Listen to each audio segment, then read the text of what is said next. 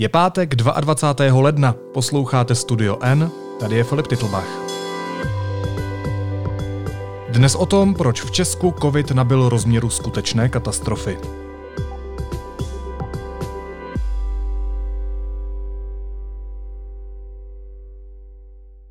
V celkovém počtu covidových úmrtí na milion obyvatel nás mezi srovnatelnými zeměmi předčí jenom Belgie a Itálie. V počtu hospitalizací na jipce nás nepředčí nikdo. Za to v testování a očkování zaostáváme. Co se to s naší zemí děje? Otázka na Petra Koupského. Ahoj Petře. Ahoj Filipe. Otázka trvá. Co se to s naší zemí děje? Já nevím, Filipe, co se to s naší zemí děje. Na to jsem se pokoušel v tom článku odpovědět. A sám s tou odpovědí nejsem spokojen, protože si myslím, že toho nevysvětluje dost. Tohle je eh, normální, průměrná evropská země, aspoň já jsem zvyklý o ní takhle uvažovat.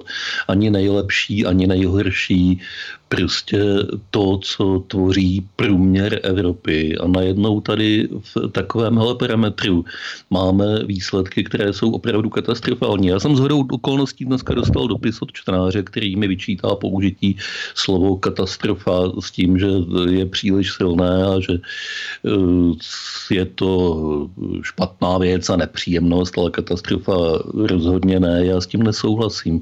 Když eh, umře v téhleté dobře fungující zemi eh, na, v přepočtu na počet obyvatel skoro nejvíc lidí na světě, tak to katastrofa je, protože je naprosto zjevné, že to je zbytečně, že to má nějakou příčinu. Já na ní neumím ukázat prstem a přesně ji pojmenovat, ale jsem si jist, že to má nějakou příčinu, která nemusela nastat, se kterou se dalo něco dělat. A v tom já vidím tu katastrofu.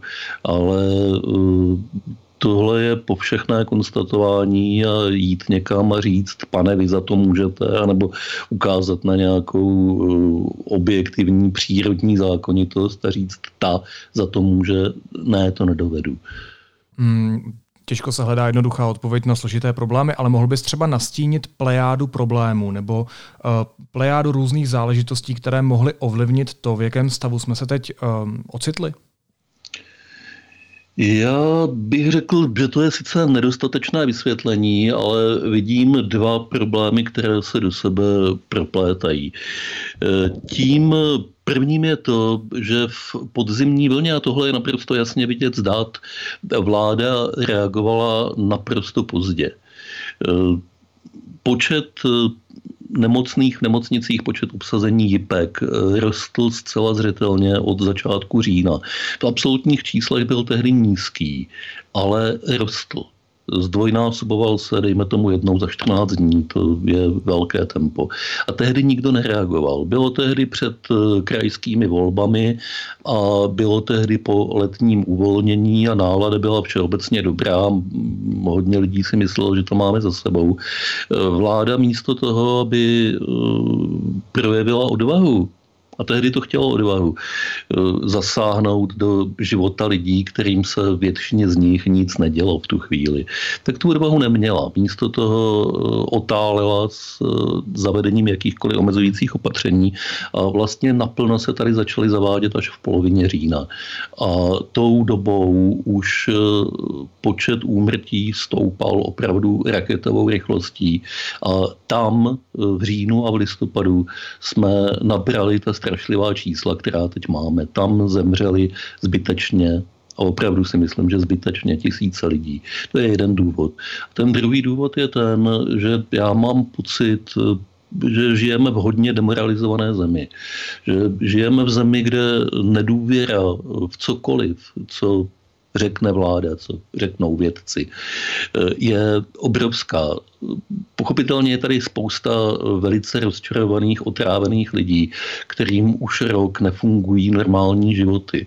Je to tragédie ekonomická pro hroznou spoustu lidí, tragédie co do životního stylu, co do omezení, která na sebe máme uvalená. Ale Potíže v tom, že nikdo nikdy národu pořádně nevysvětlil, co se děje a co je nevyhnutelné, co musíme chtě nechtě podstoupit, protože nemáme na vybranou. Eh, takže ta nedůvěra, myslím si, že je opět způsobena tím, že vláda k tomu nepřistupuje rozumně a eh, že vytváří v zemi atmosféru, která která k té totální demoralizaci vede. Ale možná je v tom i kousek české povahy, že u nás být konformní s nějakými nařízeními a pravidly se často považuje vysloveně za charakterovou vadu. Chápu. Um, já jsem dal dneska prostor našim posluchačům na Instagramu Studia N, aby se tě ptali, pokud budou mít nějaký dotaz. Původně jsem myslel, že vyberu tak tři, čtyři a budu pokračovat se svými otázkami, ale když jsem si je pročetl, tak jsem zjistil, že jsou mnohem zajímavější než moje příprava, takže jednak se nad sebou zamyslím, ale až po tomhle našem rozhovoru. A jednak bych jim rád dal prostor. Honza píše, mě by zajímalo, jak velké riziko vidí pan Koupský ve vzniku dalších variant koronaviru, myšleno mutací, jako je ta, která se objevila v Brazílii. Já k tomu ještě doplňuji třeba jeho Africkou republiku. Až dosud ty mutace, které se objevily, zejména ta nejrozšířenější zatím, takzvaná britská, nepředstavovaly příliš velké riziko, protože to vypadalo, že eh, na ně reagují vakcíny úplně stejně dobře jako na ten původní virus. V případě brazilské a jihoafrické mutace tomu tak nemusí být.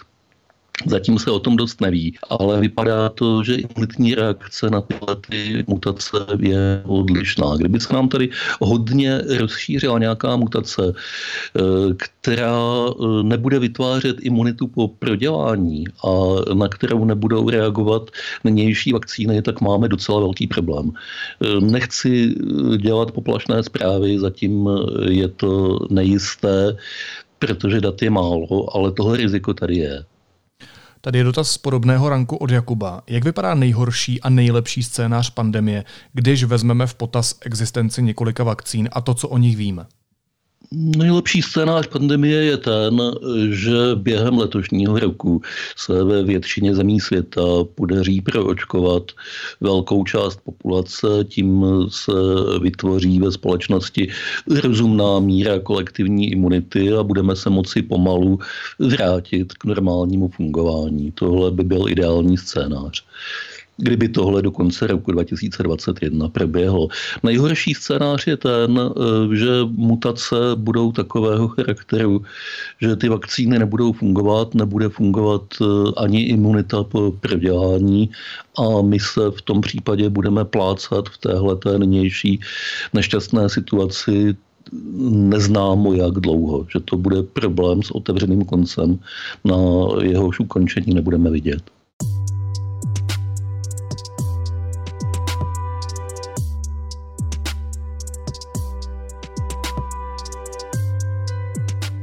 Mluvíš o těch scénářích, tak tady je jedna otázka, která se týká psychologického dopadu na nás. Olina napsala, cituju, pan Koupský je nejlepší, souhlasím. Mě by zajímalo, co dělat, aby se člověk z těch hrozných prognóz nezbláznil. Um, Olino mě taky. Já nevím, eh, udržovat si duševní rovnováhu je eh, hodně těžká věc. Vidím to sám na sobě, mám s tím taky potíže. Na každého asi zabírá něco jiného. Já se snažím držet toho, čemu věřím celý život, to znamená racionality, zdravého rozumu, matematiky, toho, že dvakrát dvě jsou čtyři, že s některými pravdami se prostě nedá hnout, ale bude to hodně individuální. V každém případě je to zátěž, jakou většina z nás po psychické stránce nikdy v životě nepotkala. Tohle je výborná otázka od Václava. Um, je něco, kde můžu pomoct já sám, obyčejný člověk, protože mě už tohle všechno nebaví? Je spousta věcí, kde může kdokoliv z nás pomoci. Když začnu tím největším, tak eh, pokud má někdo eh, čas a odvahu se do toho pustit, tak nemocnice potřebují dobrovolníky, ale není potřeba jít tak daleko a, dělat tak zásadní věci a pořád to může být užitečná pomoc. Myslím si, že nejvíc ze všeho potřebujeme, eh, aby lidi se sami v téhle oblasti trochu vzdělávali vzdělali, aby měli znalosti, aby byli schopni čelit dezinformacím třeba v rozsahu vlastní rodiny nebo svých přátel a aby vysvětlovali, že čím eh, déle budeme eh, sabotovat různá omezující opatření a čím déle budeme reagovat vstekle a dětinsky, tím déle celá tahle mm, záležitost bude trvat. Že je opravdu teď potřeba, abychom ještě zatli zuby. Pojďme teď konkrétně k očkování, na které, přišlo, na které přišel taky soubor otázek. Jana se ptá, jestli člověk, který je naočkovaný, může přenášet virus dál, jestli může někoho nakazit, i když se chrání on sám vakcínou. Tohle je jedna z nejstěžejnějších otázek eh, současnosti, protože eh, ta vlastně rozhoduje o tom, jak moc ta očkovací kampaň bude účinná. A odpověď je ta, že zatím se neví. Určitě to nebude tak, že je stoprocentní záruka, že očkovaný člověk nemůže sám nikoho nakazit. Ty vakcíny byly vyvinuté primárně s účelem zabránit eh, obtížným důsledkům onemocnění nikoli s tím, aby člověk ten virus vůbec nedostal a aby ho nemohl šířit, protože to je daleko těžší aby vakcína dosáhla tohoto účinku. Zatím se zdá, že vakcíny budou snižovat nakažlivost, ale ne, že ji dokážou zcela zabránit. Takže stoprocentní jistota při kontaktu s očkovaným člověkem rozhodně není. To jinými slovy znamená, když třeba se rozhodnu jet za svými rodiči nebo prarodiči a jsem naočkovaný a oni ještě ne, tak by bylo stejně fajn si nechat udělat test? Ano. Vojta píše, může jedna dávka vakcíny stačit na vytvoření imunity, jak tvrdí profesor Ton? Jedna dávka vakcíny určitě vytvoří částečnou imunitu. Jak moc účinná ta imunita je nebo bude, to opět je záležitost, která se neví. V těch eh, studiích, které se s vakcínami prováděly, se tohle nedalo dost dobře účinně testovat. Je spousta věcí, které z těch studií nevyplývají. Takže jedna dávka vakcíny je lepší než nic, ale je méně než spolehlivá ochrana zaručená eh, producentem vakcíny. Já jenom doplním, že Vojta je Vojta Koval, je to redaktor Českého rozhlasu a přidal mi k tomu ještě doplňující otázku pro tebe. Jestli jsou eh, k tomu tónovi, jestli jsou proto nějaké další indicie, jestli je relevantní takovou informaci pouštět ven, když to není podložené, a je to možná příliš optimistický názor, ale zároveň tón je uznávaná kapacita. Jak se k tomuhle možná novinářsky postavit? přesně profesor Ton to tvrzení formuloval. Kdyby řekl, že jedna dávka vakcíny je plně postačující, tak by to rozhodně bylo nepravdivé tvrzení. Když řekne, že jedna dávka vytvoří určitou imunitu, tak to pravdivé tvrzení je. Takže uh, někde na škále mezi těmito odpověďmi se pohybujeme. Lucie napsala, mohl by Petr vysvětlit výhody očkování? Posílala bych pak vaší epizodu preventivně. Výhoda očkování spočívá samozřejmě v tom, jako u každého jiného očkování, že velmi pravděpodobně očkovaný člověk tu nemoc nedostane ve smyslu toho, že by měl její výrazné příznaky, že by mu z ní bylo zlé, nebo že by na ní mohl umřít. Je to ochrana jednotlivce proti eh, eh, špatným důsledkům té nemoci. Zároveň má očkování morální hodnotu, protože chrání celou společnost tím, že přibývá imunních jedinců a umožňuje tak, abychom se vrátili k normálnímu fungování. Třetí pohled, jak se na to dívat, je ten, že riziko očkování je nesmírně malé ve srovnání s rizikem samotné nemoci. To říkám z toho důvodu, že o očkování se často mluví jako nebezpečné věci. Ano, je velmi pravděpodobné, že když dostanete injekci proti covidu, tak vám den nebo dva bude docela špatně. Možná budete mít teplotu, možná si budete muset lehnout, možná budete mít bolesti ve svalech, ale pak to přejde. Je to přirozená imunitní reakce a stojí to rozhodně za to ve srovnání s tím, co to je absolvovat tu nemoc eh, v plné dávce. Jaké může nastat riziko, pokud začneme rozvolňovat ta současná pravidla? Marek eh, je tady ještě konkrétnější ve své otázce a ptá se konkrétně na otevření celého prvního stupně, myšleno základních škol. Pokud jde o školy, tak je pořád hodně sporné, eh, jak moc se podílejí na eh, rozšiřování epidemie. To zase říkám z toho důvodu, že v mnoha evropských zemích, které na tom jsou co do čísel, lépe než my, eh, ty základní školy otevřené jsou, ale kde byly po celý podzim hodně záleží na tom, jak ty školy fungují, jak jsou uspořádané, jak probíhá výuka.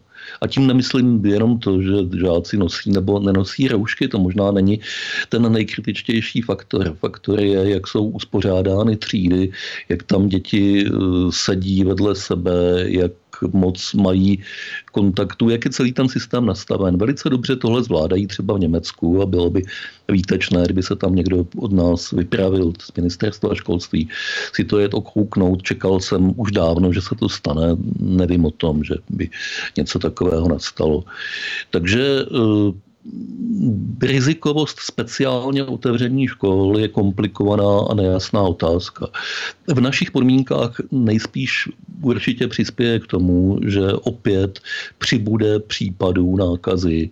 A my víme, že úměrně počtu případů nákazy, těch nevinných, kterých je většina, stoupá i počet těch vážných případů a stoupá i počet úmrtí. Stoupá to, čemu se říká ta vlna na e, grafech, kde potom všechny tyhle ty nepříjemné věci se znázorňují. Takže když teď v tuhle chvíli se školy otevřou, tak eh, opět bude situace u nás určitě horší, protože to plyne ze zkušeností z podzimu, tehdy tomu tak bylo. Ještě jedna otázka týkající se školství, ale trochu z jiného pohledu. Otázka od Kláry. Jak myslíte, že COVID ovlivní generaci žáků a studentů, kteří musí absolvovat online výuku? Já už jsem četl spoustu textů z titulky Ztracená generace a tak dál. Obáváš se toho? Obáváš se toho, že, že tady vzniká generace, která prostě bude z toho základního školství nevzdělaná? Eh, pomalu už ano, já jsem možná tenhle problém docela podceňoval nějakou dobu, ale už to trvá hodně dlouho. A to, to čím jsem si jist, je, že se rozevírají nůžky Eh, mezi eh, dětmi z dobře a hůř situovaných rodin, protože tam se velmi liší možnost podpory toho dítěte s domácí výukou, technického vybavení a tak dále, a že se rozvírají nůžky mezi nadanými a nenadanými žáky. Že zkrátka dobře celé, celé tohle období povede k tomu, že tahle diferenciace bude větší.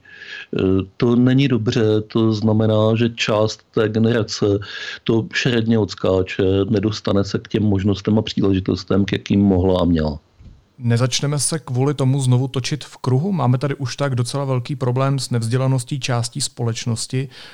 Teď v době krize a v době pandemie tady vyrůstá další generace, která minimálně ztratila rok při té online výuce, nebo respektive část z ní. Obavíme, že často některé věci vysvětlovat je velmi složité lidem, kteří nevěří faktům. Jsou věci, které by se měly učit ve škole. Ptám se na to, jestli se zase nezačneme točit v kruhu a jestli se tím dlouhodobě ještě nestížíme tu, tu pozici v té společnosti. Já jsem si jist, že v tom kruhu se už točíme a že se v něm budeme točit čím dál tím víc. Že to není kruh vlastně, ale spirála, která vede eh, k ošklivým eh, koncům a k tomu, že tahle země bude zanedbanější a zaostalejší, než byla předtím. A to je další eh, zlý následek toho, jak špatně Česko tu pandemii zvládá. Nejenom ten počet mrtvých a počet lidí, kteří si vytrpěli trpěli velice bolestivé a těžké onemocnění, ale počet eh, těch, kteří eh, kteří to odskáčou do budoucna tím, že nedostali šanci. Hmm, možná ještě poslední otázka. Umíš si představit ty sám nějaké východisko, jak v té současné době zajistit to, aby všechny děti bez rozdílu měly přístup ke kvalitní výuce? Hmm.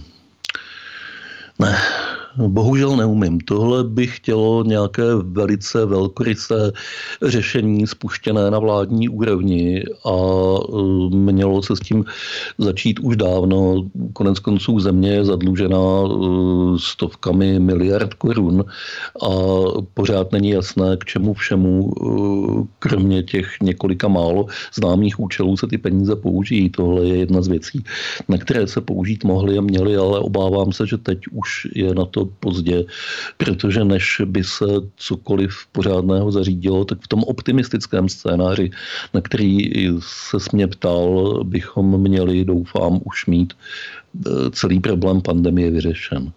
Já jsem se tě, Petře, minulý rok uh, každou epizodu na konci ptal, kdy už konečně bude ta vakcína. My máme. Zajímá mě, jaká otázka vysí ve vzduchu teď. Jaká je ta zásadní otázka? Na kterou neznáme odpověď a která nám možná by měla přinést nějaké rozřešení téhle situace. Možná není jenom jedna. Ne, to teď není jenom jedna. Jedna otázka je, jak rychle se vakcíny dostanou k nám do České republiky, což záleží na spoustě okolností, na výrobních kapacitách, na eh, tom, komu výrobci v případě konfliktních objednávek dají přednost. Záleží na tom, jak rychle těmi vakcínami, co se k nám dostanou, eh, dokáže české zdravotnictví očkovat. To zase je otázka budování vakcinačních center a organizace celé záležitosti.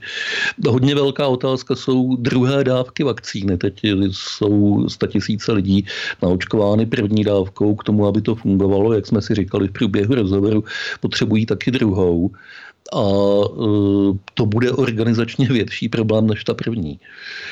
E, tak na to jsem hodně zvědav a pevně doufám, že tohle se zvládne. No a konečně je tady otázka, toho jsme se taky dotkli, jestli ty vakcíny budou dobře fungovat i proti mutujícímu viru. O tom neví v tuhle chvíli nikdo na světě nic spolehlivého. Takže tohle všechno musí dopadnout dobře, abychom do, dopadli dobře i my říká editor vědecké rubriky deníku N. Petr Koupský. Petře, moc děkuji, že jsi na mě udělal čas a měj se hezky. Bylo mi potěšením, Filipe. A já ještě děkuji všem, kteří jste napsali otázky na Instagramu Studia N. Těch dotazů bylo obrovské množství, takže se na všechny nedostalo, ale každopádně v téhle formě budeme samozřejmě pokračovat za nějaký čas i v dalších podcastových epizodách a já vám dám eh, na Instagramu vědět, že se zase můžete ptát. A ještě jedna věc, včera jsme společně s dalšími kolegy otestovali první debatu deníku N na sociální síti Clubhouse, která byla úspěšná, takže i v tom budeme pokračovat a to konkrétně zítra, tedy v sobotu od 17 hodin právě s Petrem Koupským, kterého se budete moct ptát online ve streamu na cokoliv, co vás k tématu covidu zajímá. Tak se nezapomeňte připojit a sledovat nás, aby se vám objevovaly nové debaty. A teď už jsou na řadě zprávy, které by vás dneska neměly minout. Poslanec Lubomír Volný včera ve sněmovně napadl předsedajícího schůze Tomáše Hanzela a jeho stranické kolegy. Pražská policie už sněmovní potyčku řeší jako výtržnictví. Mluvčí pražské policie Jan Daněk deníku N sdělil, že ve věci už byly zahájeny úkony trestního řízení. Poměr učitelských platů k průměrné mzdě zřejmě bude stanoven zákonem. Sněmovna dnes v rámci novely učitelského zákona schválila dílčí úpravu Pirátů, podle níž by se tyto platy měly zvyšovat minimálně na 130% průměrné mzdy do roku 2023. Poslanci ODS, KDU, ČSL a TOP 09 odevzdali podpisy pro mimořádnou schůzi. Koalice spolu chce projednat očkodňovací zákon, korespondenční volbu nebo dávky v hmotné nouzi. Vláda prodloužila nouzový stav do 14. února. Oznámil to ministr vnitra Jan Hamáček. Bude tak trvat minimálně 132 dnů. Prodloužení vládě Andreje Babiše včera umožnila sněmovna díky hlasům KSČM. A tisková mluvčí opozičního lídra Navalného Kira Jarmiš a několik dalších spolupracovníků jeho fondu pro boj s korupcí byli zatčeni. Důvodem jsou podle policie výzvy k účasti na nedělní nepovolené demonstraci za osvobození Navalného.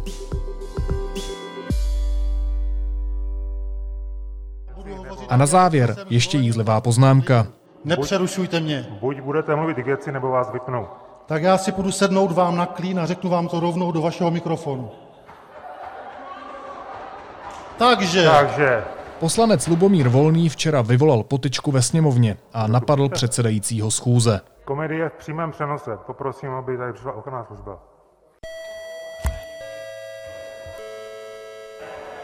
Takže, pane Hanzle Desítko, Pane Hanzle Desítko, takhle mě určitě neomlčíte, jasné? Já jako volený zástupce lidu mám právo se vyjádřit. Jestli tady půjdeš, dostaneš flákalec. Jasné? Nechte mě vystoupit.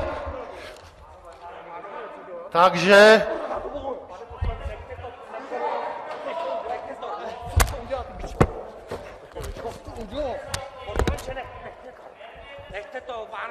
Byli jsme tak svědky české verze útoku na Kapitol. Bylo tam jen pár drobných rozdílů.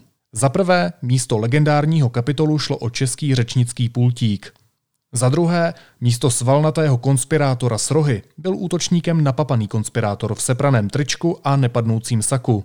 A za třetí, místo pěstí padaly flákance. Naslyšenou v pondělí. a snad v jiné politické kultuře. Takže já jsem vás varoval.